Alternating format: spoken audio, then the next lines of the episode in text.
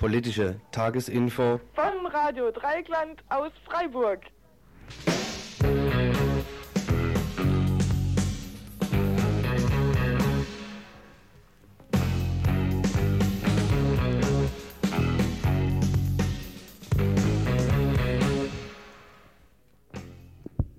Ja, guten Abend, liebe Hörer und Hörerinnen, zum heutigen Mittwochsinfo am 21.02. Im Studio sind heute Ricarda, Bernhard und Matthias. Und die Studionummer ist wie immer 31028 in Freiburg. Wenn ihr Lust habt anzurufen, so tut das. Seid uns herzlich willkommen. Zunächst einmal die Themenübersicht. Was aus dem Widerstand gegen die WAA, also die Wiederaufbereitungsanlage in Wackersdorf geworden ist, ist unser erstes Thema. Ist es nicht. Denn das erste Thema sind die Kurzmeldungen natürlich, wie immer. Danach kommt aber die Wiederaufbereitungsanlage nach ähm, verschiedenen Kurzmeldungen. Das zweite Thema ist ein Bund-Aktionsstand, äh, der heute in der Freiburger Innenstadt war und verschiedene Publikumsmeinungen von Leuten, die da gerade einkaufen gingen, dazu. Ja, und dann haben wir auch noch ein Studiogespräch mit einer Vertreterin der Südafrika-Gruppe zu zum derzeitigen Boykott des Shell-Konzerns. Und zum Schluss wie immer die Veranstaltungshinweise.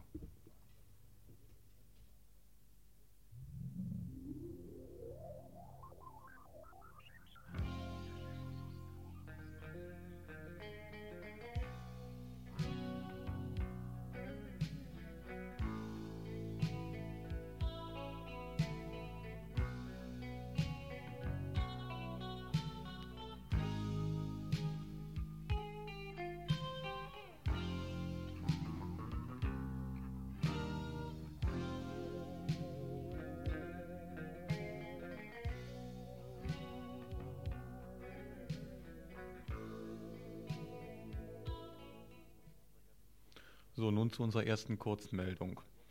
Wie wir vor zwei Wochen meldeten, ist in der Bundesrepublik trotz milden Winter die Arbeitslosigkeit gestiegen. Scheinbar, dass der Anstieg der Zahl der Arbeitslosen auf der anderen Seite einen Haufen Arbeit verursacht, nämlich bei den Arbeitsämtern. Die ÖTV-Vertrauensleute des Freiburger Arbeitsamtes haben jetzt die starke Überlastung des Personals dort kritisiert. In absoluten Zahlen hat die Arbeitslosigkeit in Freiburg von 5.426 Personen im Jahre 1980 auf 12.505 im Jahre 1989 zugenommen. Die Zahl der Leistungsfälle, das heißt derjenigen, die dem Arbeitsamt am meisten Arbeit machen, stieg im gleichen Zeitraum von 3.415 auf 7.953.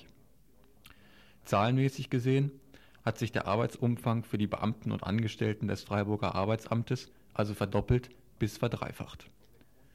Die Einführung der elektronischen Datenverarbeitung hat an dieser Arbeitsmisere wider Erwarten auch nichts geändert. Im Gegenteil, die Computer haben die Arbeit sogar noch vermehrt. Denn erstmal muss jeder Beamte oder Angestellte überhaupt lernen, wie man mit so einem Gerät umgeht, und zum anderen müssen all die Daten auch erst einmal eingespeichert werden dass das viel Arbeit macht, weiß jeder, der sich schon einmal mit der Computerhackerei beschäftigt hat. Und schließlich, wenn die Daten einmal gespeichert sind, passieren technische Pannen, die alles wieder lahmlegen können. Die ÖTV fordert darum zunächst einmal mehr Stellen und als Notmaßnahme eine Prioritätenfestlegung bei der Arbeitsbewältigung. Das heißt, zunächst sollen die Leistungsbescheide und ähnliches erledigt werden und erst danach solche Dinge wie Statistik und anderes weniger Wichtiges. Allerdings ist es, wie mir der Personalrat Thomas Armbruster heute sagte, relativ schwierig, die Arbeitsüberlastung des Personals zahlenmäßig zu erfassen.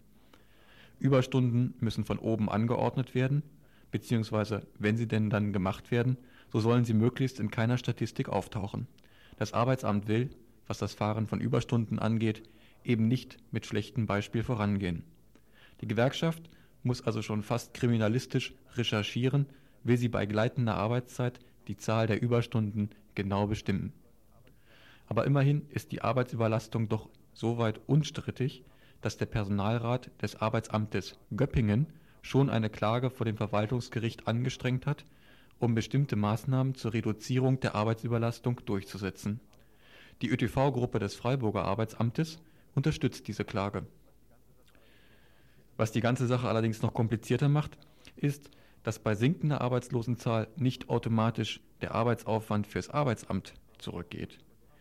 Denn geht die Konjunktur auf Höhenflug und die Wirtschaft meldet mehr offene Stellen, so steigt trotzdem immer noch der Arbeitsaufwand, denn die Arbeitslosen müssen ja erst an die neu gefundenen Stellen vermittelt werden.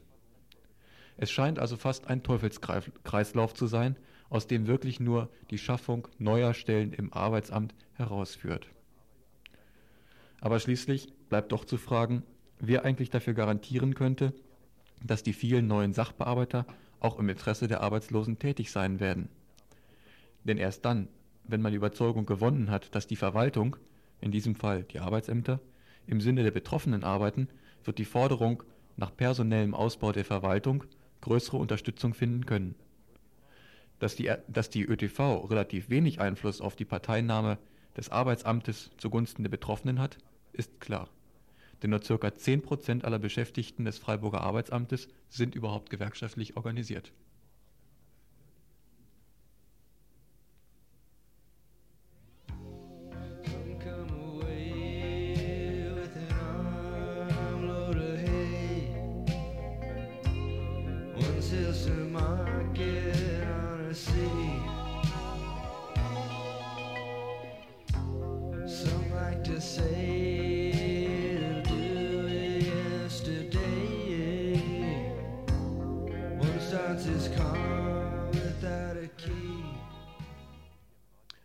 Mehrmals haben wir hier im Radio auch schon über die sogenannten Startbahnprozesse, die seit über zwei Jahren vor dem Oberlandesgericht Frankfurt laufen, berichtet. In diesem Prozess, zur Erinnerung, sind zwei Menschen, nämlich Andreas Eichler und Frank Hoffmann, des Mordes an zwei Polizisten am 2.11.87 angeklagt. Drei weitere Leute sind wegen diverser anderer Sachen im gleichen Verfahren ebenfalls angeklagt. Das Entscheidende dabei ist, dass alle fünf Personen zusammen außerdem noch nach 129a Bildung einer terroristischen Vereinigung, so heißt dieser Paragraph, angeklagt sind. Dieser Paragraph 129a ist in seiner Bedeutung als Knüppel der Justiz bei politischen Prozessen ja schon berüchtigt. Die Anklage nach 129a spielte auch im Startbahnprozess immer eine besondere Bedeutung.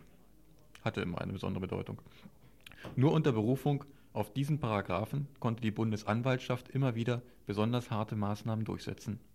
Ein gutes Beispiel dafür ist das Schicksal von Andreas Semesch. Gegen ihn wurde nach dem 2.11.87 ebenfalls gefahndet. Da er selbst der Meinung war, dass gegen ihn nichts Wesentliches vorläge, stellte er sich freiwillig der Justiz.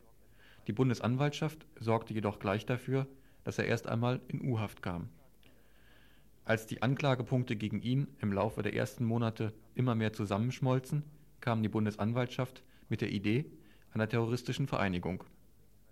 Angebliche Kontakte zwischen ihm und Andreas Eichler, einem der beiden, die des eigentlichen Mordes angeklagt sind, sollten belegen, dass Andreas Semisch zusammen mit den anderen, an, mit den anderen Angeklagten eine terroristische Vereinigung gebildet hätte.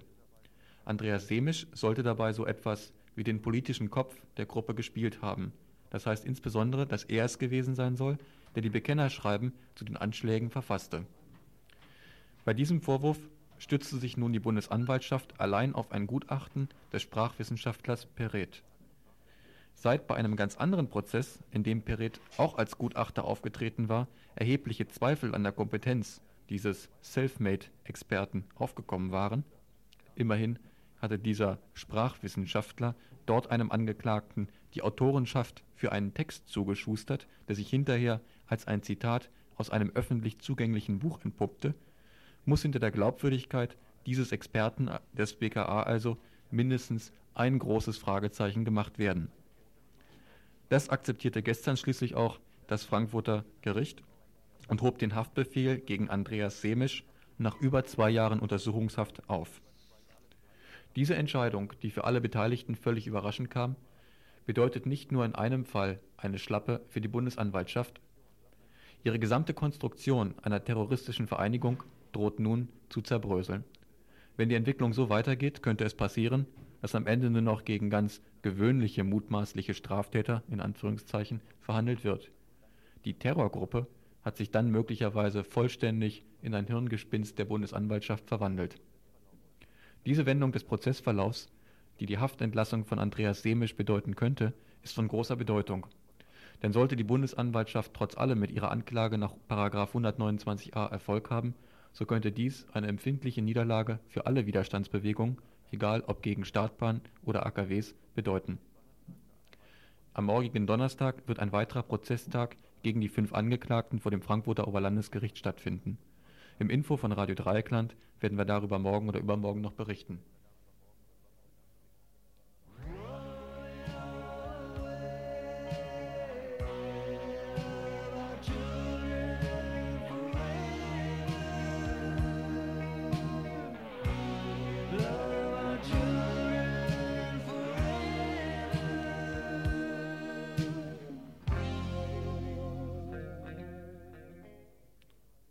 Nun zum Schluss unserer Kurzmeldung noch eine erfreuliche Mitteilung. Rechtzeitig zu den bevorstehenden Osterferien erreichte die Welt noch eine gute Nachricht. US-Präsident Bush unterschrieb am vergangenen Montag eine Änderung zum Einreisegesetz der USA von 1952. Dieses Gesetz aus der McCarthy-Ära hatte Kommunisten, Anarchisten und Anhängern totalitärer Ideologien, was immer das heißen mag, die Einreise in die USA verboten. In den vergangenen Jahren hatte diese Bestimmung immer wieder zu lächerlichen Situationen geführt. Prominenten Persönlichkeiten, wie zum Beispiel den Schriftstellern Gabriel Garcia Marquez, Doris Lessing, Graham Greene, Carlos Fuentes oder Dario Fo, dem Schauspieler Yves Montand oder wie erst kürzlich noch dem Politiker Yasser Arafat waren die Einreise in die USA verwehrt worden. Erst in der vergangenen Woche war noch James Hunter, ein kanadischer Gewerkschaftssekretär, mit Einreiseverbot belegt worden, weil der Computer an der Grenze herausfand, dass Hunter in seiner Jugend der Jugendabteilung der kanadischen kommunistischen Partei angehört hatte. Die Ironie dieser Geschichte war, dass dieser Gewerkschaftssekretär bereits über 50 Mal in die USA eingereist war und sogar schon als Mitglied einer Gewerkschaftsdelegation Gespräche mit Präsident Bush geführt hatte. Wie man sieht, waren sich die US-Einreisebehörden selten zu blöd, auf die peinlichsten Maßnahmen zurückzugreifen. Andere Staaten, die Gleiches praktizierten und praktizieren, gingen daher immer etwas diskreter vor. Aber nun, wo sich herausgestellt hat, dass die Kommunisten doch nicht so schlimm sind, wie man immer dachte, bröckelt es auch an den Grenzmauern der USA. Aber da, die, da diese Mauern unsichtbar waren, jubelt eben auch fast niemand. Wir von Radio Dreieckland wollen den reiselustigen Anarchisten und Kommunisten unter unseren Hörern und Hörerinnen diese frohe Botschaft jedoch nicht vorenthalten.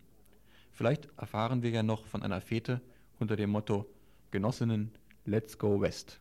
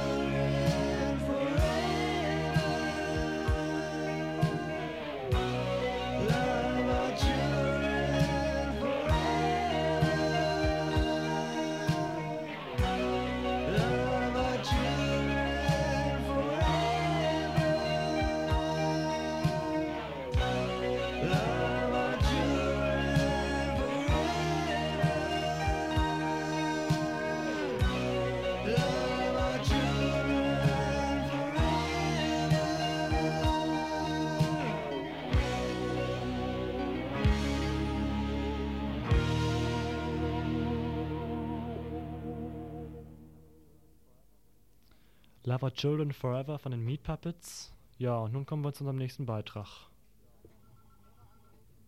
Gerade hat noch ein Hörer angerufen ähm, zum, zu der letzten Kurzmeldung. Also Andreas Semisch ist freigelassen worden. Ja, im folgenden Bericht geht es um die nun ja geplatzte Wiederaufbereitungsanlage in Wackersdorf und was aus dem Widerstand gegen die Anlage geworden ist. Ein aktueller Anlass dazu war die Meldung, dass am vergangenen Montag, dem 19. Februar, die vier Jahre andauernden gerichtlichen Auseinandersetzungen um das Anti-WAA-Magazin Radioaktiv mit glattem Freispruch beendet wurden.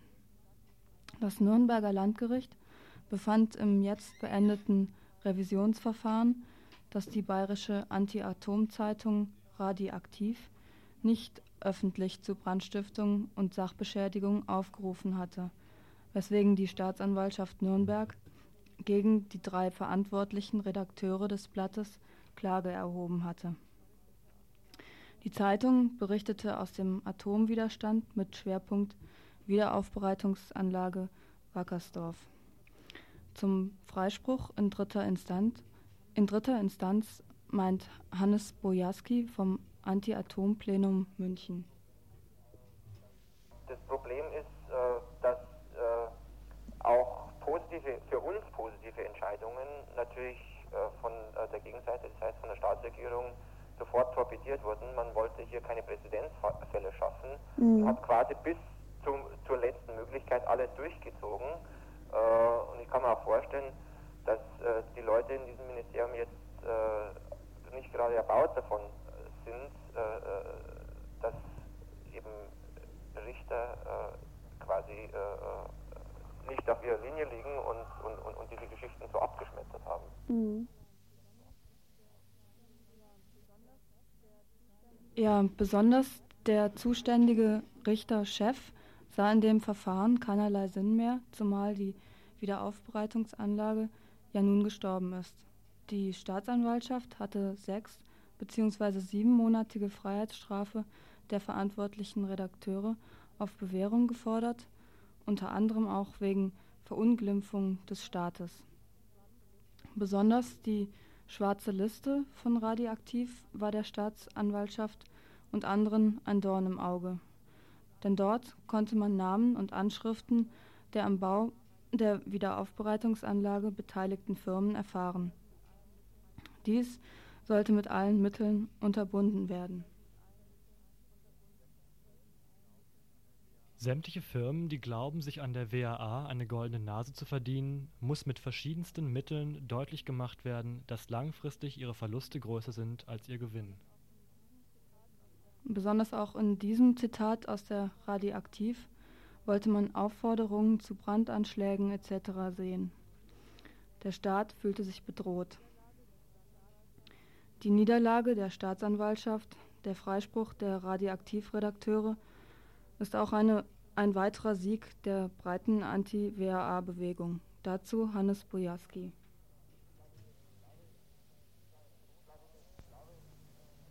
Ich glaube nicht. Ich glaube, es ist, es ist mittlerweile so, dass wir äh, mit unserem Widerstand gegen die WAA, der doch ein sehr breiter Widerstand wurde, also angefangen, äh, wir jetzt mal ruhig sagen, die radikaleren Teile mit Blattbesetzung und so weiter, die wurden ja von den, von, ich möchte mal so in Anführungsstrichen sagen, von den bürgerlichen äh, Gruppierungen anfangs so nicht mitgetragen. Man hat uns unterstützt, ja, mit einem zwinkernden Auge. Man hat irgendwie schon ein bisschen Angst gehabt vor der Repression.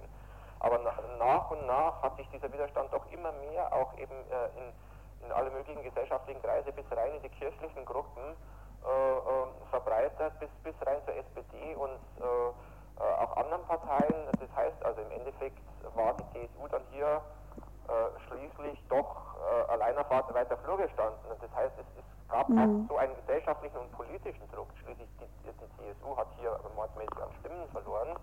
Und die Situation ist eben anders wie noch vor ein paar Jahren. Wir haben dieses Jahr auch hier Landtagswahl. Äh, und ähm, die Schwarzen haben also zu befürchten, dass sie äh, einiges an Stimmen verlieren und versuchen natürlich jetzt zuerst mal ein bisschen ruhig zu halten, was äh, auch ihre Atompolitik für die nächsten Jahre anbetrifft. Wir befürchten, dass da einiges im Petto ist. Und nach den Wahlen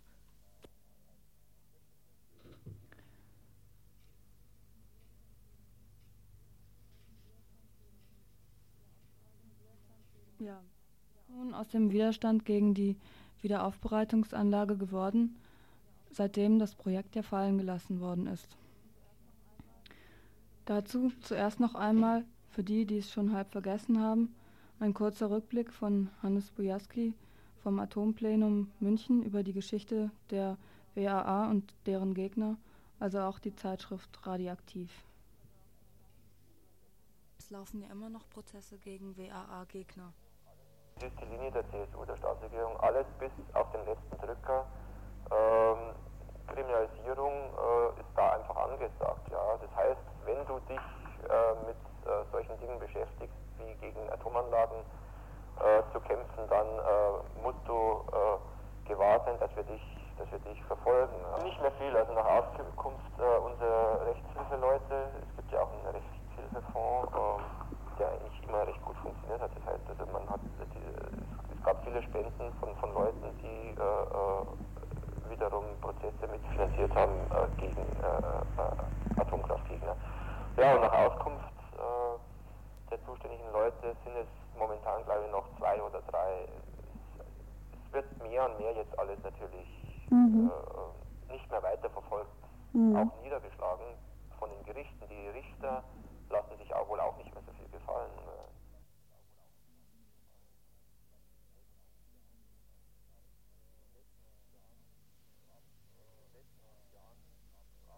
In den letzten fünf Jahren, ab äh, etwa äh, Frühjahr 1985, haben wir hier in Bayern äh, nach der Bekanntgabe des, äh, äh, der Entscheidung, äh, dass in Wackersdorf die Wiederaufbereitungsanlage gebaut wird, ähm, ein breites Bündnis von Gruppen, die aus der Anti-Atom-Bewegung stammen, geschlossen, mit dem Ziel, natürlich in Zusammenarbeit mit äh, Oberpfälzer Bürgerinitiativen, die zu diesem Zeitraum äh, sich ebenfalls schon gebildet hatten und auch schon aktiv darauf vorbereitet waren. Man wusste also schon, dass Wackersdorf ja einer der Standorte war neben Dragan Niedersachsen, ähm, der in Planung war. Und als die Entscheidung dann fiel, äh, äh, Anfang 1985 äh, traf man da also nicht auf eine unvorbereitete Bewegung, sondern da waren also schon Strukturen da, äh, was dann zur Folge hatte, dass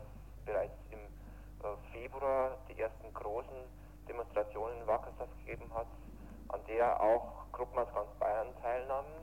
Ähm, diese Anti-Atom-Gruppen aus der Anti-AKW-Bewegung waren zusammengeschlossen in der Landeskonferenz Bayerischer Bürgerinitiativen für Atomanlagen. Und ein Organ äh, dieser Landeskonferenz, dieser Gruppen, war eben die Zeitschrift Radioaktiv in Nürnberg. Äh, die Radioaktiv hat von Anfang an eigentlich kein Blatt äh, von Mund genommen, sondern äh, sehr deutlich Stellung bezogen äh, mit radikalen Artikeln gegen äh, das Atomprogramm und war damit natürlich sehr schnell Zielscheibe der Repression. Das heißt, äh, gerade hier in Bayern, wo ja bekanntlichermaßen die Uhren gerade äh, was in Bezug äh, auf Rechtsstaaten dergleichen abgeht, etwas anders laufen, ähm, wurden äh, die Leute dann sehr schnell unter Druck gesetzt. Einzelne Leute auch, äh, äh, die Artikel abgegeben hatten in der, in der Radioaktiv, ähm, was natürlich dazu führte, ähm, dass die Zeitschrift ständig Anzeigen und Verfahren unterworfen war, die aber zu einem guten Teil eigentlich dann doch von äh, Richtern aus Nürnberg und dann auch später Ansbach zum Teil wieder äh, in den Urteilen entschärft wurden. Aber, aber, was da von Staatsanwaltschaft und dergleichen kam, war also nichts anderes. Man versuchte sie mundtot zu machen, man versuchte sie aufs Ärgste zu kriminalisieren. Äh, und mit dem jetzigen Freispruch hat sich eigentlich gezeigt, dass die äh, Repressionspolitik der bayerischen Staatsregierung gegen äh, auch radikalere Anti-AKW-Gegner äh, nicht den erhofften Erfolg gehabt hat. Und das sehe ich mal als wichtigen Schritt. Die Bürger sind mündiger geworden, ähm, sie lassen sich nicht mehr so gefallen. Die politische Meinung ist auch eine andere in Bezug auf das Atomprogramm. Und ähm, das zeigt sich auch mittlerweile in der Rechtsprechung der Gerichte. Mhm. Kurzer Rückblick von ähm, Hans Bojaski. Es ist etwas chaotisch heute. Jetzt geht's weiter. Also die Bedrohung vor der Haustür ist in Bayern jetzt erstmal weg. Allerdings engagieren sich die bayerischen Anti-Atom-Gruppen zum Teil auch weiter, zum Beispiel in Sachen Gorleben und Atommülltransport. Die Genehmigungsverfahren für die geplante Pilotkonditionierungsanlage in Gorleben laufen. Die Rodung des Geländes ist ja schon genehmigt worden. Gerade vor ein paar Tagen wurde eine Blockade des Endlagers von 300 Atomgegnern, teilweise mit Schlagstöcken, von der Polizei aufgelöst. Aber auch in Gorleben in Niedersachsen versucht man möglichst wenig Aufhebens, um die ganze Sache zu machen, denn auch hier stehen Landtagswahlen an. Atompolitik ist eben ein heikles Thema, da zwei Drittel der Menschen in diesem Lande ja auch raus aus dem Atomprogramm wollen. Was steht noch auf dem Programm der Atomgegner? Dazu jetzt noch einmal Hans Bojarski. Ja, die Wiederaufbereitungsanlage wird nun nicht gebaut. Die Zeitung Radioaktiv wurde bereits im Juni eingestellt. Was tun also die ehemaligen Gruppen und Initiativen um Wackersdorf heute? Dazu Hans Bojarski. Im, im, Im Moment so, dass äh wie gesagt, die letzten fünf, sechs Jahre waren hier in Bayern absolut vom Kampf gegen die WAA bestimmt. Ähm, es war, es gab unheimlich viel zu tun. Die Gruppen haben im Moment keinen praktischen Ansatz direkt vor der Haustür. Das heißt, es gibt laufende Anlagen, die laufen zum Teil eben schon seit mehreren Jahren. Äh, der örtliche Widerstand, das ist ein Problem eben, äh, äh, ist äh, bis auf ein äh, paar Leute zusammengeschrumpft. Äh, es tut sich so nicht mehr allzu viel. Ja. Mhm. Ähm, unsere Themen sind jetzt äh, die Atommülltransporte mhm. und äh, die äh, Umstrukturierung der Energiewirtschaft. Das heißt, also wir, wir, müssen uns weg von den eigenen Anlagen vor, vor der Haustür auf die Themen konzentrieren, äh, ähm, die äh, quasi hinter den ganzen Dingen stehen, ja, auf, auf die Auswirkungen des Atomprogramms, auf die Umstrukturierungen. Also es ist ja jetzt nicht mehr nur so, dass die WAA stillgelegt wird und alles wird nach La Hague geschafft, sondern es deutet sich ja bereits an, dass die Wiederaufarbeitung grundsätzlich sich nicht mehr rentiert, auch in Frankreich nicht und, und, und, und Großbritannien natürlich auch nicht. Ähm, diese Länder, die ja auch äh, ein militärisches Atomprogramm haben, hatten unserer Erachtung die Wiederaufarbeitung eigentlich nur deswegen auch durchgeführt, weil sie das abfallende Plutonium für ihre eigenen militärischen Zwecke verwenden konnten. Mhm. Ja. Äh, mittlerweile lässt sich Plutonium auf andere Art und Weise gewinnen, dazu braucht es nicht die extrem teure Wiederaufarbeitung und deswegen wird die sehr bald gestorben sein. Die, die, die Kosten sind einfach zu hoch geworden und äh, das bedeutet, dass man sich jetzt hierzulande auf andere Dinge konzentrieren muss, also vor allen Dingen auf die Endlagerproblematik von Gorleben. Da tut sich ja aktuell im Moment doch einiges.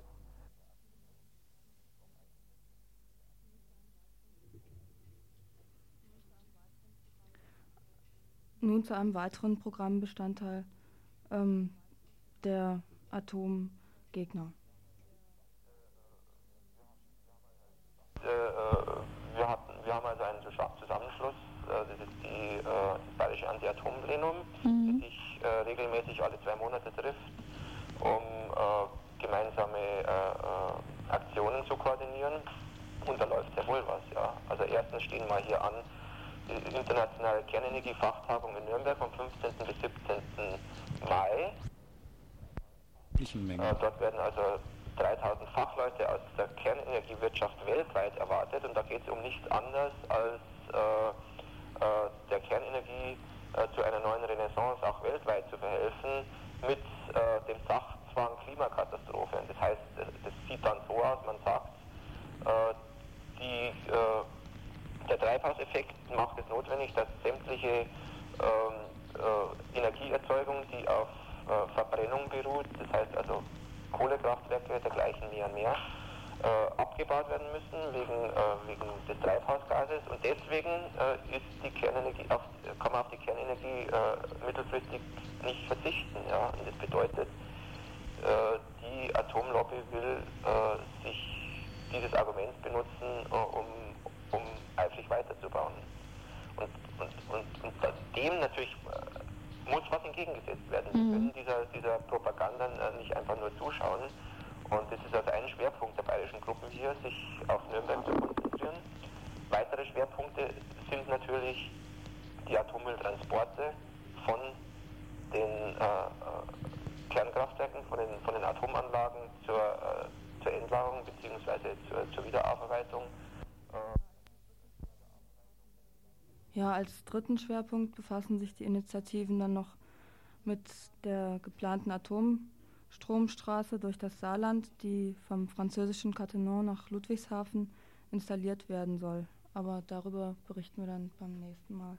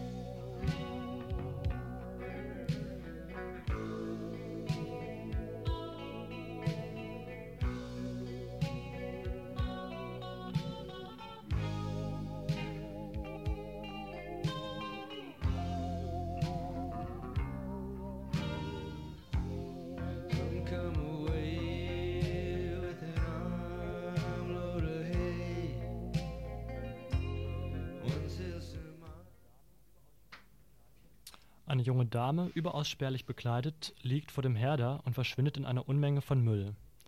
Tetrapackungen einer ortsansässigen Milchwerks ebenso wie deren Joghurtbecher etc. verhüllen ihre Blöße. Die junge Dame ist sonst hauptberuflich in einem Schaufenster angestellt. Gleich nebenan lädt ein reichhaltig gedeckter Tisch zu verweilen, die herrlichsten Güter dieser schönen Welt zu speisen.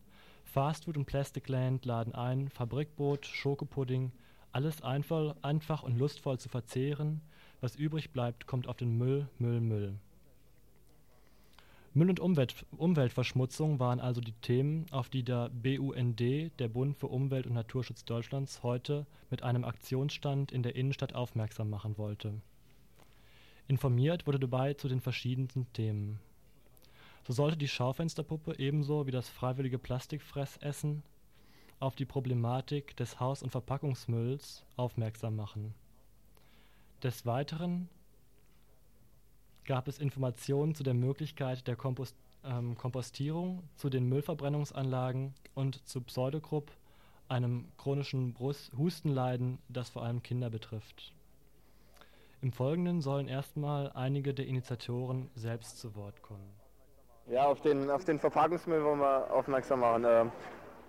Hauptsächlich auf den, also spezialisiert in der Aktion haben wir uns jetzt auf den Müll, der von, äh, in Form von Tetrapacks und Joghurtbechern auf den Markt kommt und der einfach überhaupt keinen, keinen Rücklauf hat. Und wir, wir appellieren da an die Breisgau-Milch, dass sie ihr System auf, auf Flaschenbehälter umstellt und dass sie ähm, Milch und Joghurt und Sahne in 0,25 Liter Flaschen abfüllt und das dann hier in Freiburg vertreibt. Das ist auch ähm, in letzter Zeit in der, in der, Presse ins Gerede gekommen. Der Patrick Evers von der äh, FDP hat es gefordert und die Grünen stehen da eigentlich auch dahinter, aber die, äh, die Preiskommission ist da noch ziemlich ja, zäh und es ist zu vermuten, dass er halt in einem, in einem Vertrag mit Tetra Pak mit drinstecken und da eben sagen, dann eben andere Argumente vorschieben, von wegen, sie bräuchten tägliche Umlaufzahlen von 40.000, also sie müssten 40.000 vertreiben und das würde sich dann nicht lohnen. Aber wir sind eigentlich sicher, wenn, wenn die Flaschen auf den Markt kämen, dann würden sicher genug Leute eben Sahne, Milch und Joghurt in Flaschen kaufen und es auch wieder zurückbringen. Also die Sache wird sich auf jeden Fall lohnen, das zeigen wir eben äh, in dieser Aktion, indem wir eben diese, diese Puppe da in diesem äh, in den Müllberg ersticken lassen. Ja, das haben wir ziemlich lange, drei, vier Wochen haben wir das jetzt sicher gesammelt. Ja. Und wie groß siehst du die Chancen an, dass sich da was ändert? Also habt ihr eine Resonanz gekriegt zum Beispiel von, von der, von der Breisgau-Milch oder haben die sich überhaupt nicht berührt? Konkret bei Breisgau-Milch gibt es jetzt ähm, einen Arbeitskreis, der hat sich äh, gegründet, der sich damit befasst. Und es sind Veranstaltungen dazu geplant, gemeinsam in Zusammenarbeit mit dem Umweltschutzamt und mit äh, Vertretern von der Breisgau-Milch dazu, also praktisch so ein Hearing.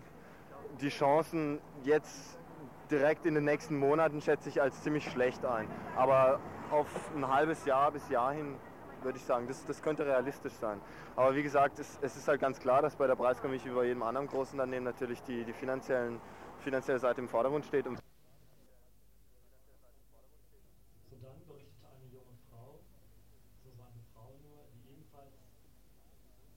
Sodann berichtet eine Frau, die ebenfalls an den Bund angeschlossen ist, über Kompostierung.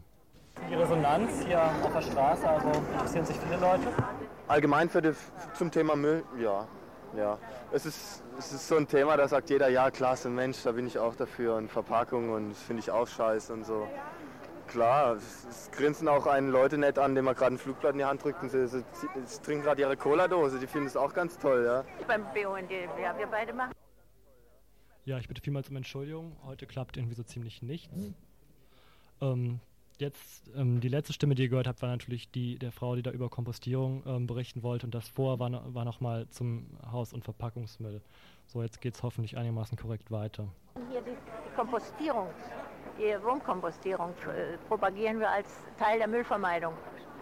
Wir haben ein ja, Kompostgerät, ja. das in, im Keller aufgestellt werden kann. Das ist also für Leute, die äh, keinen Garten haben. Und wir haben das selber ausprobiert jetzt schon zwei Jahre lang und äh, können da beste Erfahrungen mitteilen. Wir wollen jetzt in Zukunft auch eine telefonische Beratung machen für Leute, die sich das äh, ausprobieren wollen. Des Weiteren eine Frau von der Elterninitiative Pseudogrupp, die über ihr Thema informierte. Und die Initiative Pseudogrupp Eltern für saubere Luft.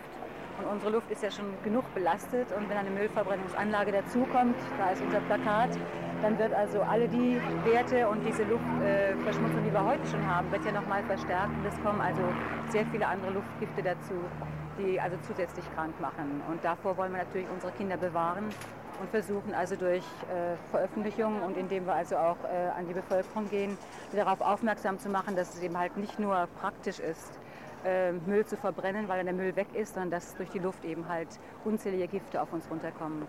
Und ein ganz schlimmes Beispiel ist ja heute schon, dass also die Muttermilch derart vergiftet ist mit Dioxinen, ähm, äh, dass die Kinder eigentlich da schon gar nicht mehr trinken dürften, wenn da nicht also andere äh, Aspekte noch wären, die beachtet werden müssten.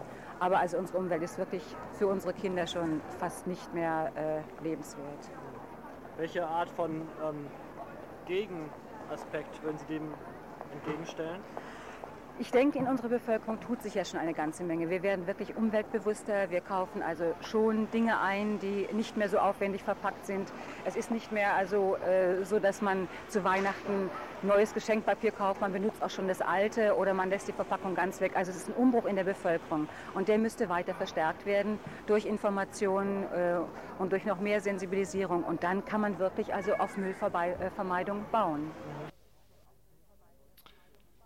Ich wollte dann auch noch wissen, wie solche Aktionen überhaupt ankommen, was die Leute in der Fußgängerzone zu diesem Problem meinen. Die Qualität der Aufnahmen ist in technischer Hinsicht allerdings manchmal leider etwas schlecht. Fragen? Ja. Was halten Sie von solchen Aktionsständen? Ich, ich, hab, ich bin ein bisschen irritiert. Ich gucke da nicht richtig durch, um was es geht. Ich sehe die da erstmal was. Ja, ähm, da kann ich Ihnen auch so richtig nicht weiterhelfen, aber es geht um Müll. Ja, das ist schon klar. Etwas gegen Müll tun muss, das ist auch klar. Aber die Art des... Ähm, bin ich mir noch nicht im Klaren. Bin ich mir noch nicht im Klaren. Ja, stört Sie etwas an diesem Stand? Nein, kann ich auch nicht sagen. Ähm, ich muss das schon mal verdauen. Ja, was müssen Sie daran verdauen? Ich denke, ich denke mir, es sollte eine Provokation sein, oder? Und die halten Sie für misslungen? Im Grunde ja. Was gefällt Ihnen daran nicht?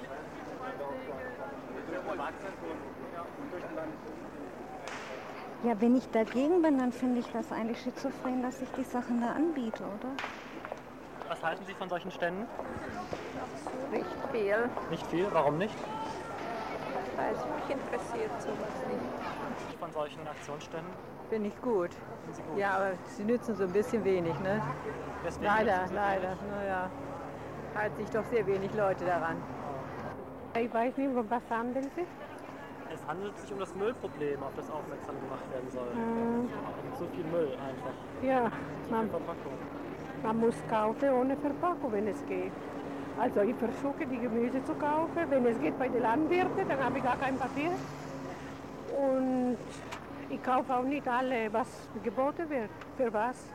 Kaufen Sie so Tetrapack Milch zum Beispiel? Äh, Milch kaufe die blaue, da, das ist wahr. Das ist der einzige Karton, was ich habe, weil die anderen schmeckt mir nicht. Und sonst Joghurt manchmal, aber so ganz groß, ich sage, ich vermeide so viel wie es geht. Also überhaupt was im Fernsehen kommt, es Reklame für das, das, Putzmittel und so weiter. Das braucht man die ganze Zeug nicht. Also mit einem Drittel kann man auskommen. Ne? Informieren Sie sich über diese Müllproblematik? Ja, direkt nicht. Ich höre es zu, manchmal ich lese was, aber also direkt so nicht. Also ich muss sagen, im Grunde genommen, äh, von Weitem wirkt der Stand nicht viel anders wie äh, als jetzt ähm, andere Stände, die mir sonst was in die Hand drücken. Also das gibt keinen großen Unterschied, muss ich sagen. Also es fällt nicht so sehr ins Auge wie jetzt andere Stände auch. Finden Sie das sinnvoll, so Aktionsstände zu machen in der Stadt überhaupt von politischen Gruppen oder Umweltinitiativen? Nee, finde ich eigentlich nicht. Ich finde, äh, dann müsste es andere Wege müssten beschritten werden. Irgendwie ein bisschen, ein bisschen ernsthaftere Wege. Also irgendwie muss ich sagen, dieses mit dem in die Hand drücken, das kommt mir so sehr wie Prospekte vor irgendeinem Kaufhaus vor. Also das äh, mag ich eigentlich überhaupt nicht. Welche Schritte wären Ihrer Meinung nach sinnvoller? Anzeigen in Zeitungen, Fachzeitschriften oder vielleicht auch über, über Schulen, vielleicht, dass man da Kinder so ein bisschen mehr aufrüttelt. Denke ich mir, das könnte eventuell ein Weg sein. Erste Mal jetzt gesehen. Zum ersten Mal gesehen, ja? Mm, eigentlich schon, ja. Es geht wird, um zu viel Wird um, Müll. um zu viel, nehme ich an. Ja, wenn Sie das, ähm, also inspiriert Sie das mal, was zu ändern oder über diese Problematik nachzudenken? Oder ist das mehr so ein kurzer Reiz? Ich komme noch nicht aus der Wegwerfgesellschaft. Wir haben noch nicht damit zu tun. Solche Aktionsstände in der Innenstadt? Finde ich gut. Informieren Sie sich da? Äh, ich halte mich eigentlich schon für informiert. Ja, ich weiß nicht, was es ist. Ich versuche mal zu verstehen, aber Es, es soll eine Aktion sein gegen Müll, also gegen Verpackungsmüll, so Plastik. Mhm. C'est quoi c'est une action contre le, le- les. C'est une action contre les ordures en plastique qui apparemment se détériorent pas. biodégradable. Ouais. Wie viel Müll gibt es in Frankreich? Oh, das weiß ich nicht. Nein, ich Ja, weiß nicht. Eure Milch kriegt ihr die in Flaschen oder in Tetrapacks? Ah. Tetrapack, oui, c'est quoi C'est les- c'est le bidon de Beide gibt's. Beide. Ja. Qu'est-ce qu'ils disent sur les Tetrapack Ils demandent si c'est dans des bouteilles en plastique ou dans des briques. Findet ihr das sinnvoll, auf, auf sowas aufmerksam zu machen, also auf diese Müllproblematik? Noch ein langsamer. Findest du das gut, dass auf diese Müllproblematik aufmerksam gemacht wird? Ja, ja. Weil in Frankreich wird nichts gemacht. Niemand äh, denkt daran. Entschuldigen Sie, darf ich Sie mal was fragen? Ich finde es optimal. Sollte so oft wie möglich geschehen. Ja. Informieren Sie sich da dann regelmäßig? ja, wenn ich Zeit habe, bleibe ich stehen und informiere mich. Ja. Finden, also finden Sie, dass das ähm, zu wenig, dass zu wenig informiert wird, zum Beispiel über Umweltthemen? Oder ist es ausreichend vertreten in der Öffentlichkeit? Tja, es ist schon sehr viel vertreten, aber ich glaube auch, dass das Bewusstsein schon so weit, schon sehr weit gediehen ist. Es ist immer nur eine Frage des, der politischen Umsetzung. Es geht halt in Wahlkämpfen zu sehr neben anderen Themen einher und steht noch nicht genügend im Vordergrund. Da kommen auch Inis ganz schlecht ran. Und äh, eine Unab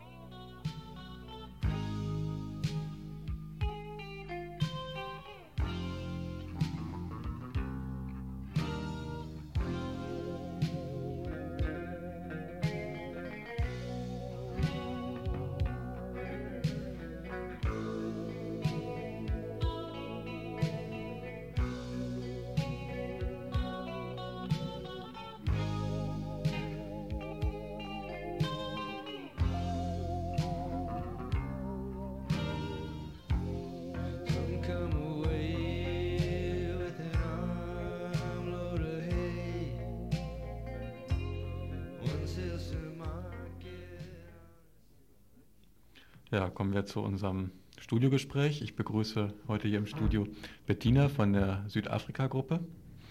Und zwar geht es in unserem Studiogespräch heute um den Boykott des Ölmultis Shell. Ja, da will ich gleich einmal eine erste Frage stellen. Die Boykottkampagne gegen Shell ist ja schon älter. Also die ist in der BRD, glaube ich, mindestens ein Jahr alt. In Holland, glaube ich, noch älter. Also in Holland, glaube ich, wurde sie ursprünglich initiiert. Warum wird sie jetzt in diesem Moment gerade in Freiburg wieder verstärkt propagiert? Also wir fangen jetzt erst an mit Shell, obwohl wir Shell schon ziemlich lange im Auge haben, weil wir uns eigentlich mit unseren Initiativen in Bezug auf Südafrika vor allem auf die Hauptstützen der Apartheid gerichtet haben. Und das war für uns eigentlich bislang in erster Linie die Banken und eben Shell. Und Shell ähm, bietet sich jetzt an, oder schon seit längerem eigentlich, weil weil es eine internationale Kampagne mit relativ viel Kraft geworden ist. Ne? Also das zum einen. Und dann denke ich, dass es momentan sehr wichtig ist, die Debatte gerade in Bezug auf Südafrika, Sanktionen, ja oder nein, weiter fortzuführen und eben weiter für Sanktionen zu plädieren, um den schwarzen Widerstand in Südafrika jetzt, wo eventuell Verhandlungen anstehen mit dem Rassistenregime, zu unterstützen und eine gute Position zu verschaffen. Mhm. Ja, vielleicht kannst du gerade nochmal sagen, warum Shell boykottiert werden soll und nicht andere Multis. Was unterscheidet Shell also jetzt von den anderen? Zumal, ich glaube, in, einem, in einer Broschüre von Mhm. den Initiatoren haben wir gelesen, dass Shell insgesamt 14 bis 16 Prozent des Gesamtbedarfs an Rohöl für Südafrika liefert. Also gibt es da Mhm. nicht noch andere wesentliche Lieferanten und warum wird Shell jetzt da herausgegriffen? Mhm. Also Shell, also zuerst mal muss man sagen, um das zu begreifen, dass Südafrika Öl von außen braucht, weil Südafrika selber keine Ölvorkommen hat. Das mal das Erste. Und das Zweite ist, dass das Öl natürlich wesentlich in Polizei- und Militärapparat fließt, ist das andere. Dann, äh, es gibt natürlich außer Shell noch andere Konzerne, auch Ölkonzerne in Südafrika, aber Shell ist nicht nur im Ölgeschäft, das ist eben nur eine Sache, die sehr wichtig ist, sondern ähm, und, also zum Beispiel ist auch größter Kohleexporteur von Südafrika. Ne? Und in Südafrika läuft es so, dass Konzerne nur Kohle exportieren dürfen, wenn sie Öl liefern. Ne? Und Kohle ist das zweitwichtigste, die zweitwichtigste Exporteinnahmequelle des Rassistenregimes. Sie sind darauf angewiesen, dass das läuft, zumal jetzt der Goldexport ziemlich schlecht aussieht, weil der Goldpreis runtergegangen ist, dann ist das eine ziemlich wichtige Einnahmequelle. Also auf der einen Seite Öl, Ölgeschäft, auf der anderen Seite Kohle. Export ist das Wichtigste für Südafrika, kann man sagen. Und in beiden kann man sagen, ist Shell marktführend in Südafrika. Ne? Außerdem steckt ähm, Shell nur in der Chemieindustrie, also hält wichtige Anteile von Chemie- und Metallbergbau auch. Ähm, ist in, also mit dem Metallabbau in Südafrika liefert es auch strategisch wichtige Mineralien die Shell, äh, also die Südafrika auch von Importe unabhängig machen soll. Dann, was noch ein wichtiger Punkt ist, ist, dass Shell in der Saatgut und in der Gentechnologie, Saatgutproduktion und Gentechnologie tätig ist und also auch hier an entscheidender Stelle sitzt. Also wichtig äh, dabei zu sehen ist, dass Shell eine von den größten Firmen der Welt ist und auch innerhalb Südafrikas zu den größten Unternehmen dort gehört. Und Südafrikas Wirtschaft sieht relativ ja, malat aus, sieht schlecht aus und ist abhängig von ausländischem Kapital und von ausländischen Investitionen. Da es seit 1985, seit den Unruhen, die es in Südafrika gab, relativ viele große, vor allem US-Firmen, sich zurückgezogen haben aus Südafrika, vor allem der andere Ölmulti Exxon, ist, natürlich Südaf äh, ist Shell natürlich jetzt, hat noch eine wichtigere Stellung da drin. Ne? Das ist das eine. Das andere, was ich vorher schon gesagt habe, ist natürlich, dass Öl und Mineralien und auch chemische Kampfstoffe, Kampfgase an die Armee dort gehen. Und die Armee hält eben trotz aller anderen Versprechen nach wie vor dort, wie man so schön sagt, die Ordnung aufrecht. Aber wird das, wird das Problem dann nicht nur also verlagert von einem Multi auf den anderen oder äh, greift man da in Prozesse ein, die ja, wo es Nutznießer gibt, was einen vielleicht gar nicht interessieren sollte? Mhm. Weil, also wenn da steht, ich weiß nicht, ob diese Zahlen stimmen, 14 bis 16 ähm, Prozent des südafrikanischen Rohölbedarfs, dann habe ich nicht den Eindruck, dass die, also da zumindest auf der Rohölbasis mhm. vielleicht in Gentechnik oder Saatguttechnik schon, aber zumindest da scheinen doch auch noch andere Firmen beteiligt zu sein. Mm, ja, ich denke, das Wichtige bei, bei einer internationalen Solidaritätsbewegung ist das, dass man weiß, Natürlich gibt es mehrere Multis und mehrere Konzerne, aber das Wichtige ist, dass man, denke ich, sich den aufs Korn nimmt, der entscheidende Stellung einnimmt. Und Shell nimmt es in der ganzen Verflechtung Chemie mit, also Mine, Bergbau, ähm, äh, Kohle, vor allem Kohle ist ganz wichtig und Öl. Also in dem Zusammenhang, denke ich, muss man das sehen. Und es ist zwar richtig zu sagen, es kann nicht nur um Shell gehen, sondern es müsste ja eigentlich auch andere ähm, Konzerne boykottiert werden oder, oder zum Beispiel auch Banken zum Rückzug aus Südafrika gezwungen werden, finde ich auch nach wie vor richtig. Aber ich denke, dass es wichtig ist, dass man sich konzentriert auf ein großes Multi. Hm. Und wenn, also so in dem Zusammenhang, dass da auch schon relativ viel angelaufen ist an internationalem Widerstand, finde ich das auch richtig, den zu verstärken, auch hier in der BRD. Hm. Da habe ich auch gerade eine Frage zu. Und zwar in einer Erklärung, die mit Kill a Multi überschrieben ist, mhm. die ist, glaube ich, auch von den Initiatoren. Da steht jetzt drin, ich referiere das jetzt einfach mal, ich lese das nicht vor, mhm. aber zum, da wird konstatiert, dass also ein, ein geeignetes Betätigungsfeld für praktische Aktionen verschiedener Gruppen nicht in Sicht war, also auf an verschiedenen anderen Aktionen, und dass zum anderen auch ein, ein angreifbares Gebilde gefehlt hat. Und dass man das jetzt meint, in der Anti-Shell-Kampagne gefunden zu haben. Also Shell ist praktisch ähm, ein Objekt, was man eben, was möglich ist anzugreifen. Da habe ich jetzt eine Frage zu, wie politisch ist eigentlich so ein Boykottaufruf?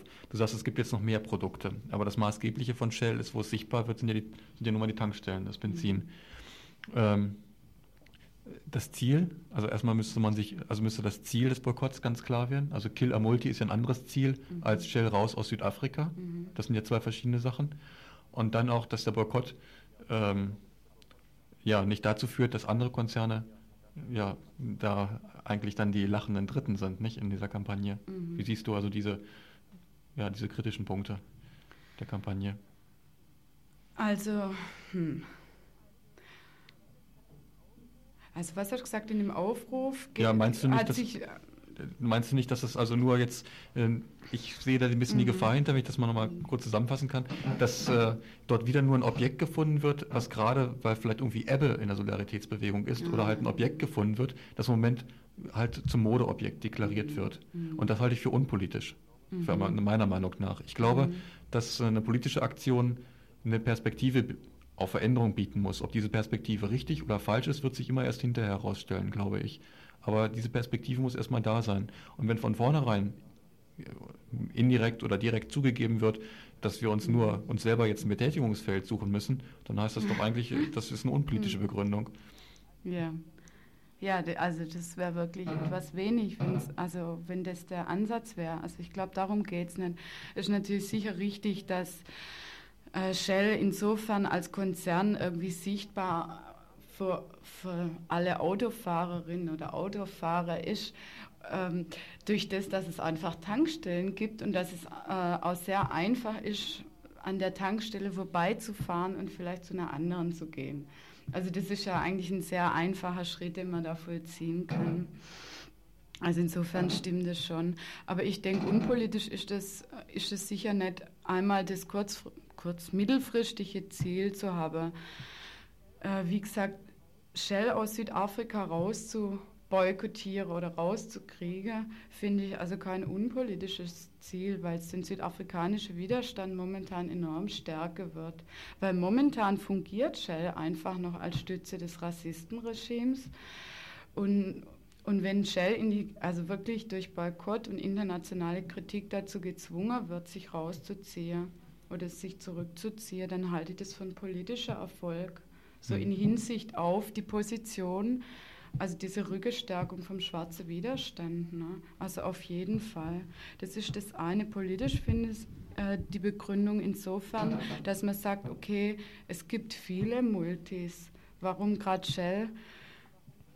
Aber ich denke, das muss man einmal in Bezug auf Südafrika, okay, das war klar. Hm. Und zum anderen denke ich, man kann an Shell auch sehr wohl aufzeigen, was zum Beispiel die Ölmultis machen, welche Sektoren sie besetzen. Also wie zum Beispiel das Ölkartell ne, von den sieben größten Ölkonzerne fungiert, was sie sich alles erobern wollen auf der ganzen Welt, wie sie ihren, ihre Ausbeutung unter sich aufteilen, wie sie Konkurrenten fertig machen und vor allem, was das für soziale Folgen für die dritte Welt hat. Ne?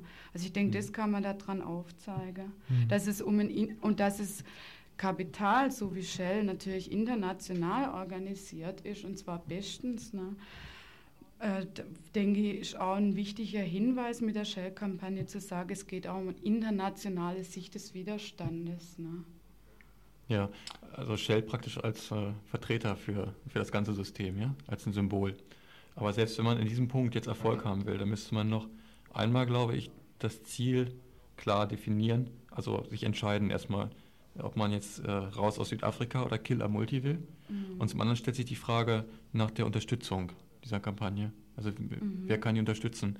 Also wir haben heute zum Beispiel vom VCD, kennst du den Verkehrsclub Deutschland, diesen Alternativ ADAC, Mhm. in Anführungszeichen könnte man ihn vielleicht titulieren, der hat äh, dazu nicht Stellung nehmen wollen, weil sie gesagt haben, sie würden nur zu verkehrspolitischen Fragen Stellung nehmen. Ja, das ist ja äh, Mhm. also eine bekannte Masche. Und zum Übrigen da sagt mir jemand noch, seine Privatmeinung wäre eben auch, ja, die anderen, das haben wir eben auch schon referiert, die anderen Ölmultis, die würden auch irgendwelche Schweinereien begehen. Das ist ja bekannt. Und insofern Ja, wäre das für ihn auch schwierig. Also welch, wie stellst du jetzt vor, die Kampagne Ah. aufzubauen? Mit welchem Ziel und mit welchen Unterstützern? Mhm. Also ich denke, Aufrufe sind zu dem, also erste Vorbereitungstreffer für eine Kampagne hier in Freiburg eigentlich ganz breites Spektrum von, von Kirche, Gemeinde bis, ähm, bis Internationalismusgruppe, Gewerkschaft, alles mögliche, Parteien und so weiter. Und ich denke, Unterstützung mu muss die Kampagne kriegen von, von Leuten, also ich denke, es geht zunächst mal für uns, wenn du nach unserer Zielsetzung fragst, um eine Öffentlichkeitsarbeit, um ein Bewusstmachen, was Shell macht, ne? was das für Auswirkungen in Südafrika hat, dann denke ich, wird es darum gehen, die Leute, also die das interessiert oder die dafür irgendwie empfänglich sind, zu erreichen. Ne? Also ich sage jetzt nicht, ich will nur mein meine Shell-Kampagne will ich nur mit Verbraucherinnen oder Autofahrerinnen machen oder ich möchte sie nur mit, mit militanten Gruppen oder sonst was machen, sondern ich denke, also so die Shell-Kampagne wäre eine Möglichkeit, äh, da wirklich auf einer breiten Ebene und auch mit einer Vielfalt von Aktionen und Ideen vorzugehen. Ne? Also von daher würde ich jetzt nicht sagen, ich schließe da irgendjemand aus oder so. Ja, also ich denke, es wird zunächst erstmal darum gehen, dass wir das öffentlich machen. Und ich denke, es ist Interesse da bei vielen, sich da einzuklinken. Gut. Ja. Hast du noch eine Frage dazu? Gut. Dann denke ich, ist das, glaube ich, äh, ja, ganz gut zu verbinden mit auch einem Appell an alle, die sich dafür interessieren. Du hattest da, glaube ich, noch einen Veranstaltungshinweis. Mhm. Ja Also wie gesagt, es mm, gibt, was ich nur ansagen wollte, es gibt einen bundesweiten Aktionstag gegen Shell und zwar am 28. April. Und wir haben uns in Freiburg überlegt, ein erstes Vorbereitungstreffen dafür zu machen und auch für die weitergehende Kampagne. Und das ist heute Abend um 20 Uhr in der ESG in der Tonseestraße. Also heute Abend 20 Uhr ESG Tonseestraße, Vorbereitungstreffen für den Shell-Aktionstag, den Boykotttag. Gut, also wir danken dir, dass du hier ins Studio gekommen bist. Ja. Und tschüss.